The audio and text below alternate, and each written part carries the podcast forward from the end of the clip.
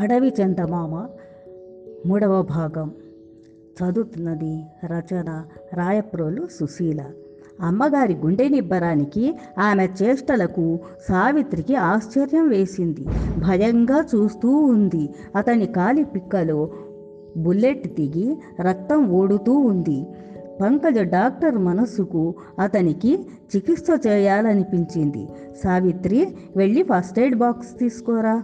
అతని కాలి పిక్కలో బుల్లెట్ తీసి గాయం శుభ్రపరిచి సెప్టిక్ కాకుండా ఇంజెక్షన్ వేసింది. సావిత్రిని బ్రెడ్ టోస్ట్ తీసుకుని వేడిగా పాలు బ్రెడ్ తెమ్మని చెప్పింది. బ్రెడ్ తినిపించి మంచినీళ్ళు మాత్ర వేసి పెద్ద గ్లాసుతో వేడిగా పాలు త్రాగించింది. పంకజ చేతిని అతను తన చేతిలోకి తీసుకొని కళ్ళనీళ్ళు పెట్టుకున్నాడు.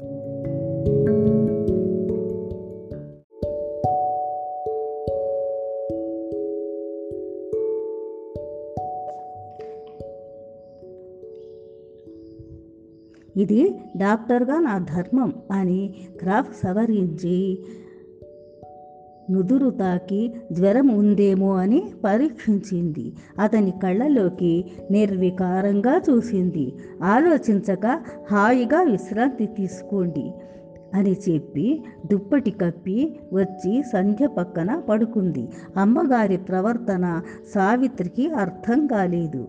ఉదయం సంధ్య లేచి చూసి ఎవరమ్మా ఈ బూచాడు అని అడిగితే ఏమి చెప్పగలను? అని ఆలోచించేది.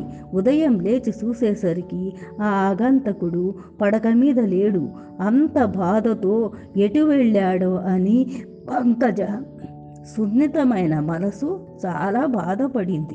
సావిత్రి ఎందుకమ్మా అతనిని కాపాడారు? అని అడిగింది. తోటి మనిషి ఆపదలో ఉన్న సమయంలో ఆదుకోవడం మానవ ధర్మం. ఈ ధర్మం పశుపక్షాదులు కూడా ఆచరిస్తాయి. అటువంటప్పుడు మానవులమైన మనము ఆచరించకపోతే ఎలా? ఆపదలో ఉన్న వారికి చికిత్స చేయడం డాక్టర్గా నా ధర్మం. అదీ కాక అతను మనకు ఏ విధంగా అపకారం చేయలేదు. ఇక ఆ పోలీసులు ఆ గొడవలు మనము పడలేము. ఏమోనమ్మా మీ ధైర్యం. సావిత్రి మనసులో ఎందుకో అమ్మగారు ఉపేక్షిస్తున్నారు అని ఆలోచించింది. అతను మన ఇంటికే ఎందుకు రావాలమ్మా? మనం ఇద్దరే ఆడవాళ్ళము ఉన్నాము కదా. అన్నిటికీ సమాధానాలు ఉండవు సావిత్రి. తర్వాత అతను ఎప్పుడూ రాలేదు.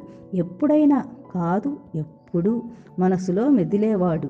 ఎక్కడున్నాడో ఎలా ఉన్నాడో అని ఆలోచించేది. చాలా రోజుల వరకు కాలింగ్ బెల్ బ్రోత కొరకు ఎదురు చూసేది.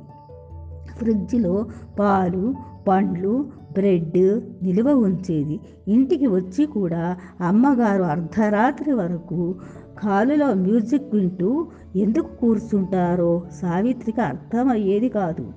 ఈ జీవితం ఇంతేనా? ఎన్నాళ్ళి ఒంటరితనము? అని మౌనంగా రోధించేది పంకజ. సశేషం.